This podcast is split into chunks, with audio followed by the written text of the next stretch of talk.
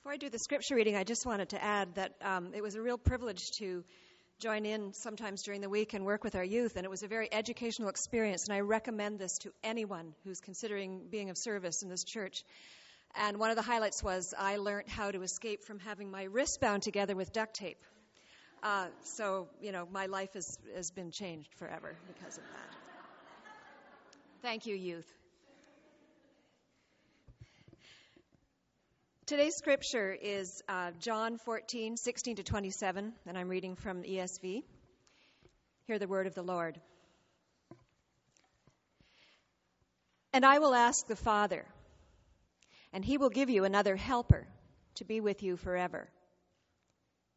Even the Spirit of truth, whom the world cannot receive, because it neither sees him nor knows him. You know him for he dwells with you and will be in you. I will not leave you as orphans. I will come to you.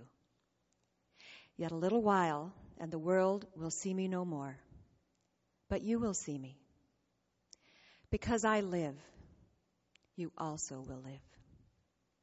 In that day, you will know that I am in my Father, and you in me, and I in you. Whoever has my commandments and keeps them, he it is who loves me. And he who loves me will be loved by my Father, and I will love him and manifest myself to him. Judas, not Iscariot, said to him, Lord, how is it that you will manifest yourself to us and not to the world? Jesus answered him, If anyone loves me, he will keep my word, and my Father will love him, and we will come to him and make our home with him. Whoever does not love me does not keep my words. And the word that you hear is not mine, but the Father's who sent me.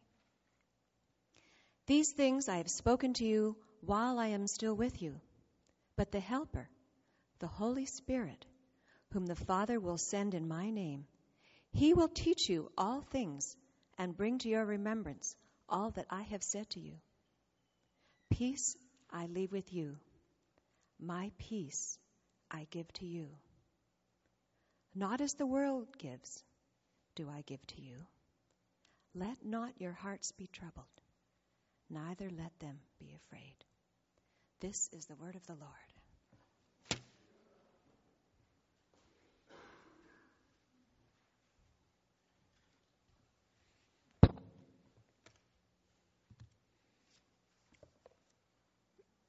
You often open a sermon with a kind of a trite or brief illustration or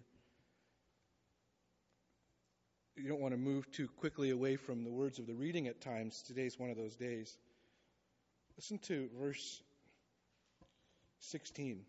Jesus speaking to his followers, to you. And I will ask the Father, and he will give you another helper to be with you forever. And I will ask the Father, and he will give you another helper to be with you forever. The there's four Gospels. Most of you, I hope, know this.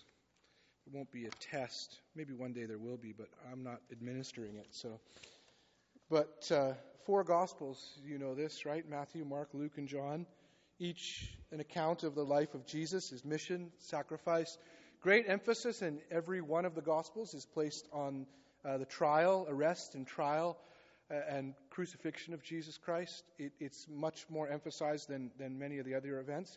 You know that the Christmas story finds its way only into two of the Gospels. Uh, so it's not necessarily the things that we emphasize in, in our thinking and telling that are emphasized in the Gospels themselves. Three of the Gospels are known as synoptic Gospels. Uh, sounds like a, an academic type word, but it's just uh, synopsis, right? Like you used to have this, now it's all binge viewing, so you don't have it anymore how times change. You used to have, remember, you'd watch ER or something like that, and it would say previously on, but they don't do that anymore because now everybody just binge watches. Uh, but the, synops- the synoptic gospels give a, a, synopsis of the life of Jesus. So uh, Matthew, Mark, and Luke, told with different perspective, different emphases, but but those are those gospels share something in common. John stands apart, and that's the reading from this morning is from the book of John. John is unique to the other three. We have taken up in our summer series, well, we've called the summer series Encountering Jesus. And, and when you read the book of John, you will encounter Jesus in a, in a particular way. When I was a young Christian, and I, I, um, I don't know what it was, it was the Holy Spirit that really prompted me to, and probably others at the Baptist church that told me to read the, read the Bible every day.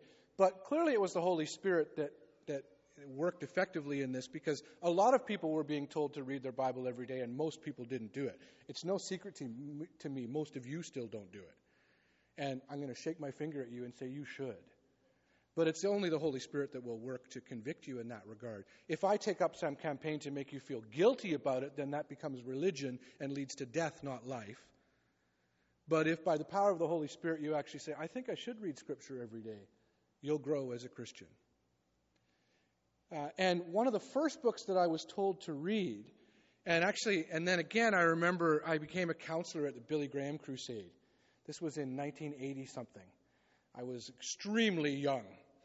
Uh, but uh, Billy Graham came into town. Was it 86 or something, or 80? What was it? I don't remember. Anyway, um, and and uh, and they gave out little booklets. Actually, you had to go down, and, and if people came to the front, right? And I, was, I had a badge counselor, and you were given little booklets, and the booklet contained basically how you can come to faith and the Gospel of John to get you started.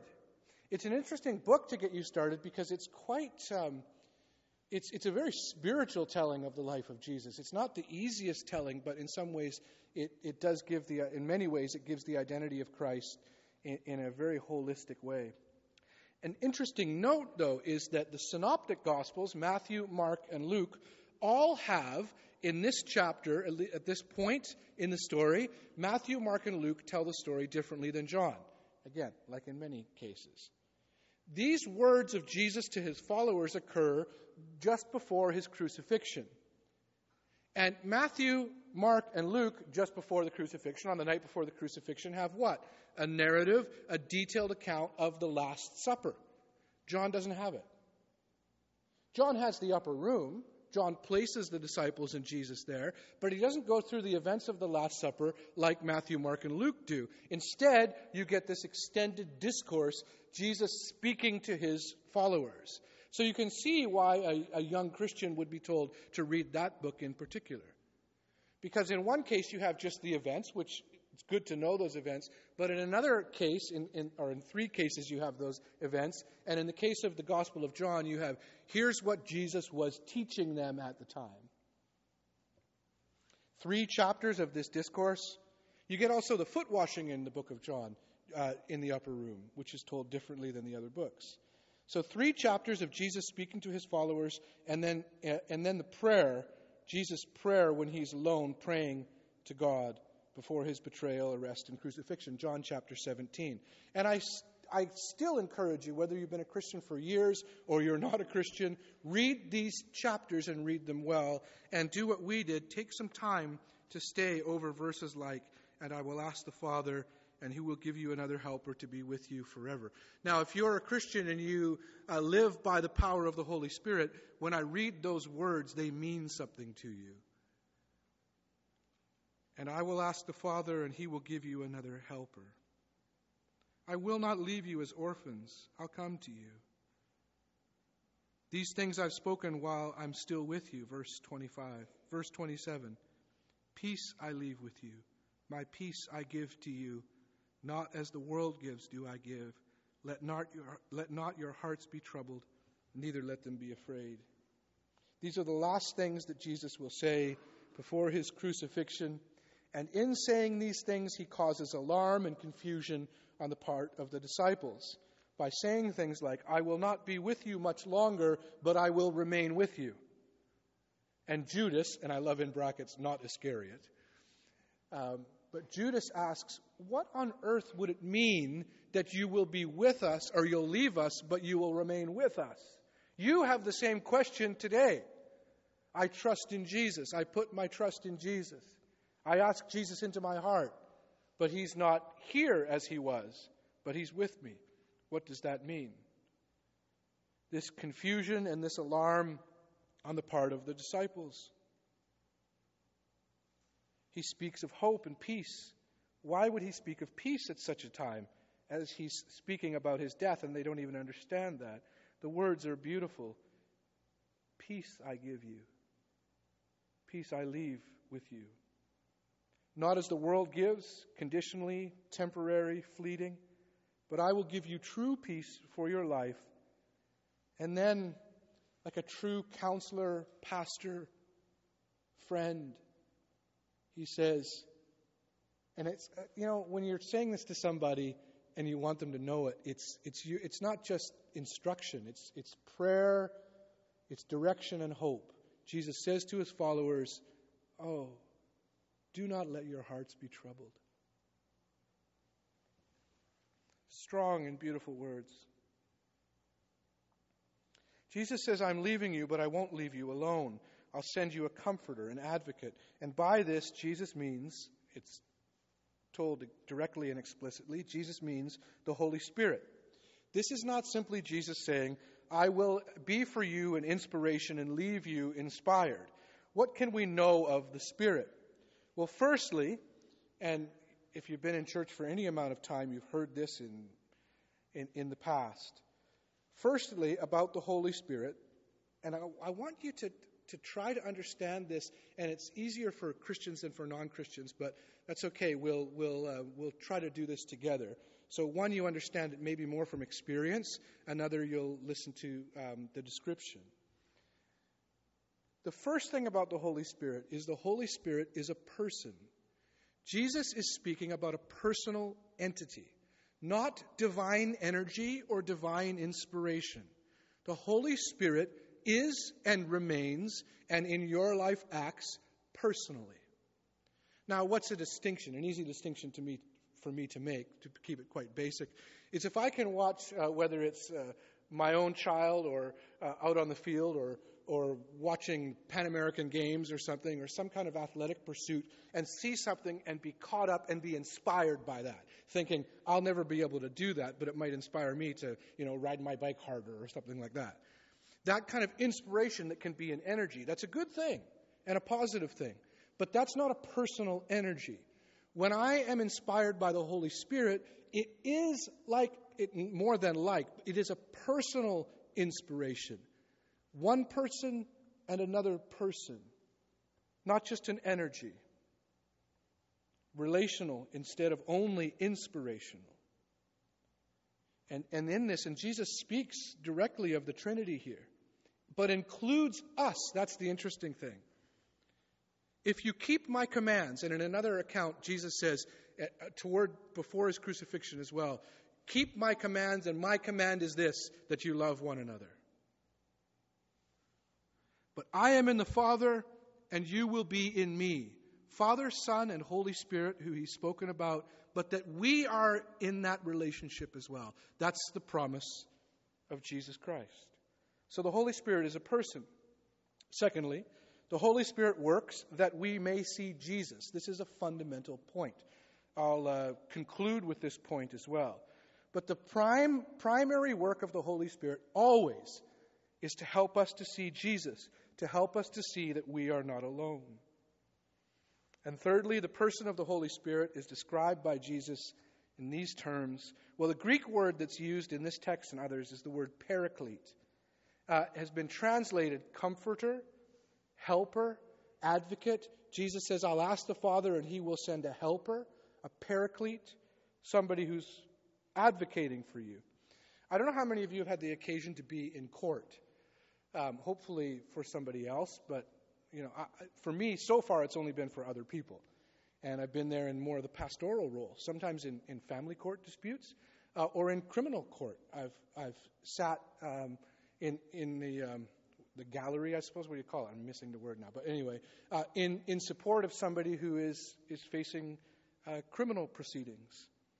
And when you do that, oftentimes, uh, like many kind of official things in, in terms of our culture, there's a lot of waiting involved. So I'm, you know, can you come with me to court and be there? And you go at a certain time, and then you're waiting and you're waiting and you're waiting because there's a few other little things, and there's so many proceedings that are like a minute or five minutes or whatever, and you don't know when your your party is going to come up. And so you're sitting often outside the courtroom, and you, some of you may have experienced this type of thing. If you haven't, you've seen it on TV. So there you go. You've really experienced it through the magic of media. And that is you're sitting with the person that you're kind of just there present for, and then their counsel, their lawyer walks up. And what happens? Right away, up get the, up stands that person and their family or whatever, and they go like this to the lawyer, and the lawyer says, "Okay, here's where we are." And they are just listening to this person. And it is so abundantly clear right now that the lawyer has a role, and that is to advocate and speak the, in the place of their client. That's something like the word that's being used here. I will send for you an advocate. And the language of the text opens up that there are two advocates there, there is Jesus Christ himself, and there is the Holy Spirit, and they work together. There's another aspect to this text. It's not as much directly in this text, but it's important, I think, for me to mention. And that is another function of the Holy Spirit. So the advocate, but also conviction in our lives. This is different than simply conscience. And you begin, as you grow as a Christian, to, to start to discern the difference between what's simply kind of conscience, like, I did a bad thing, I feel terrible, or the Holy Spirit convicting you in particular in your life.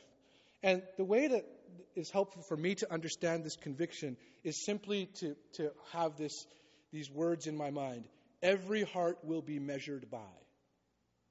Every heart will be measured by dot, dot, dot. Now, what is every heart measured by in Christian faith? What does Christian faith say? Every heart in the world will be measured by. Simply this. And it's the most terribly challenging measurement you could ever possibly imagine. Not one of you will measure up. Every heart, your heart, will be measured by the love of Christ. How could you ever measure up to the love of Christ? Now, what religion does, bad religion, is it takes external things and replaces the love of Christ with every heart will be measured by, you know, did you play cards? Oh, trust me, the love of Christ is a far harsher measurement. But it's unto life, not death. If I, in my spiritual life, realize my heart is measured by the love of Christ, if you weren't here, I would fall on my knees right now. How could that be? And how can I stand? The Holy Spirit is our advocate but speaks and convicts. This is the difference between empty guilt and conviction and the power of the Holy Spirit. Not long ago, Ken Bell and I were driving back to the office here from a conference. Actually, no, I guess it wasn't back to the office because it was on a Saturday. It was a Kathleen Norris uh, event, um, and she's just one of the best writers out there. And she was giving a little writing workshop, and Ken and I were driving uh, back to the North Shore from that event, and we were going along Denman, and I guess they closed, you know, they only had one lane in the bridge going north or whatever, and so Denman was all backed up, clogged right up. And and you do that thing where you get to the intersection and you hope you can make that light. So you think, okay, is that car moving enough? And if you don't, then you're right in the middle of the intersection and you feel like the worst person in the world. And Ken, it was in Ken's little Honda Fit. And we were, of course, two ministers. We, we never broke any rules of the road or anything. We were fine. But the woman behind us was an absolute wreck in terms of her driving. And she was behind us most of the way up Denman. She would always come in behind and on the two or three intersections and block the intersection. One time she cut off this way. Another time she cut us off in this other way. And we, we were in a relatively good mood, so we didn't, you know, get mad at her or anything like that. But we did notice, I'm like, what is with this person driving behind us? Then, as we get towards uh, Georgia, she literally moves beside us, almost hits the car, squeezes into this tiny space, and then starts to motion. And I'm sitting in the passenger seat, starts to motion to roll down the window. So I roll down the window, and she starts, she's going to yell something. And I thought, oh, what's going to happen here? And I literally thought, I don't think we've done anything wrong.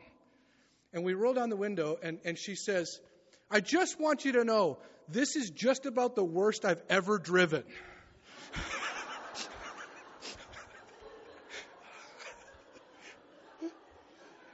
And then she waved and she reversed into behind us into the intersection again. And we did something like you did. The moment was broken because there was an interaction between a person and another person. And we laughed. But have you ever had that experience where you do something wrong driving? I know you have. And before you can even do that little wave of sorry or the apology or whatever, it's the wrong person that you've cut off or something, and they lay on the horn and they swear at you or something. You did it, whatever it is. I, it's a little bit, and I know it's kind of fanciful in some ways, but the difference between the conviction and the Holy Spirit and some religious type of condemnation one brings life, the other leads only to emptiness, to nothing. When I say, Lord God, by the presence of your Holy Spirit, show me shortcomings, show me my failings, God speaks to me through the Holy Spirit in a way that brings life. Conviction, yes, but life. I will ask the Father, and he will send you a helper. Do you see how the word helper and advocate changes from simply one who will help you in your life get what you want, which is what you first think when you hear the word helper, because you think, oh, good, I could use some help. The, the word helper changes to will, will allow you also to consider your own heart and the darkness of your own heart. A true helper.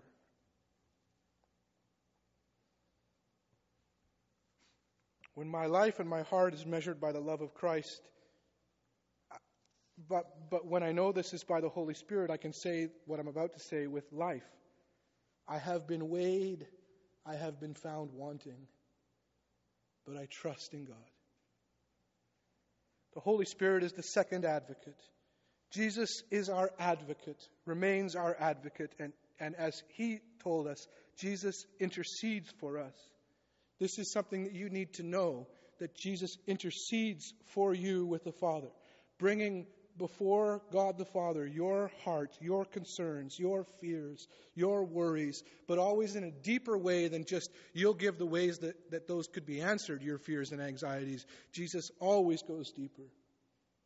Jesus speaks to God for you. But the second advocate, the Holy Spirit, and I like the way Tim Keller put this the second advocate, whereas the first advocate, Jesus speaks to God for you, the Holy Spirit speaks to you for you. See that distinction? Jesus speaks to God for you, the Holy Spirit speaks to you for you, reminding you of what's true.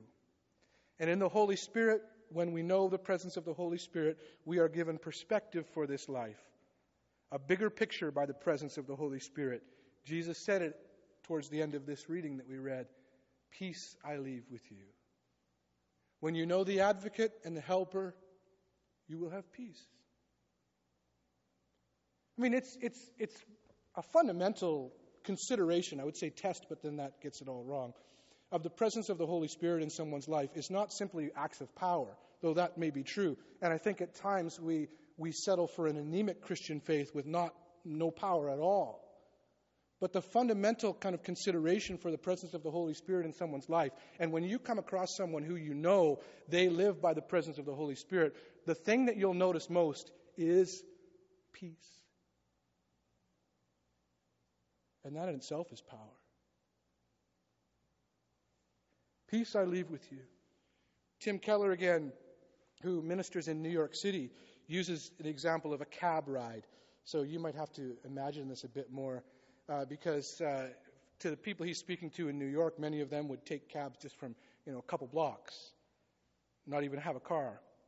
He says if you're taking a cab and you want to give eight dollars for the fare, it was a short distance, and you give ten and forget to ask for change, something's going to happen in your mind after that you're going to have a little minor dilemma. You gave 10, and then the, the exchange, the verbal exchange is done, and you're leaving the cab or something like that. And what do you do? Do you kind of motion back? Hang on a second. I only meant to give you eight. Can you give me a couple dollars? Would you do that? Some people would. A room this size, some of you definitely would. I only meant to give eight. That was enough. I figured out what was enough, and I gave enough. Never more than enough, just enough.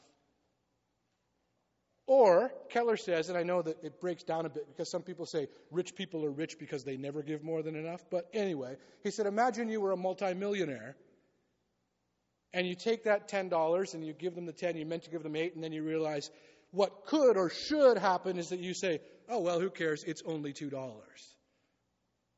And off you go.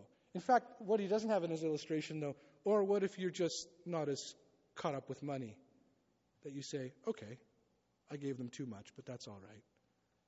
Keller uses the example in terms of the Holy Spirit because he says, when you know the power of the Holy Spirit in your life, you have a different perspective on everything that happens in your life.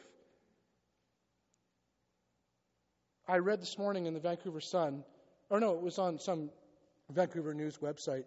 There's a one of the last condominium projects on the waterfront in False Creek went up for sale yesterday, I think it was, and people were camped out for a week.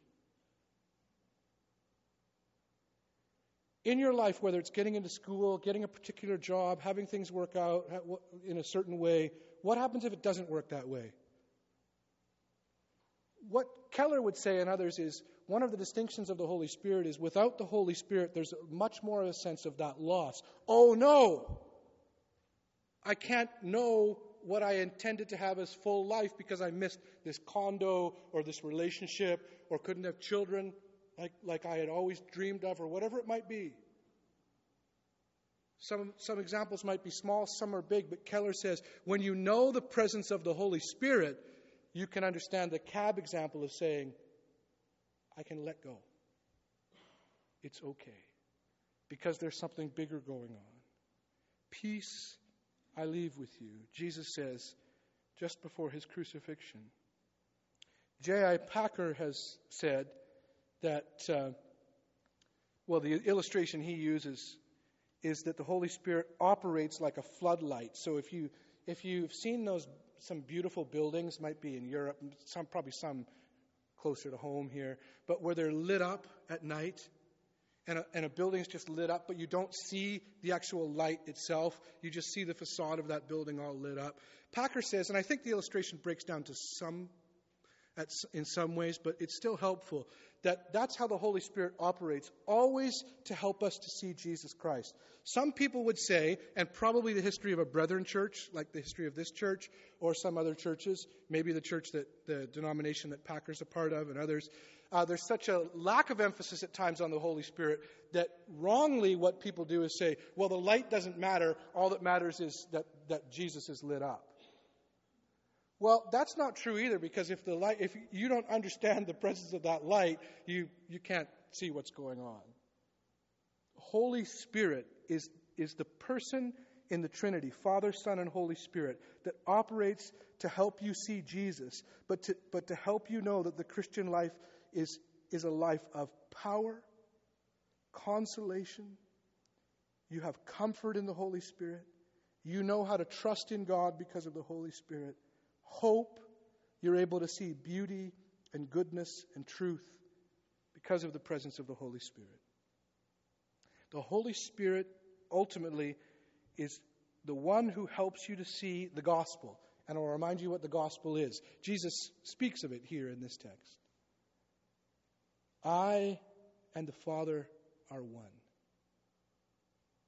Trusting in Jesus helps you to know relationship with God the Father over all.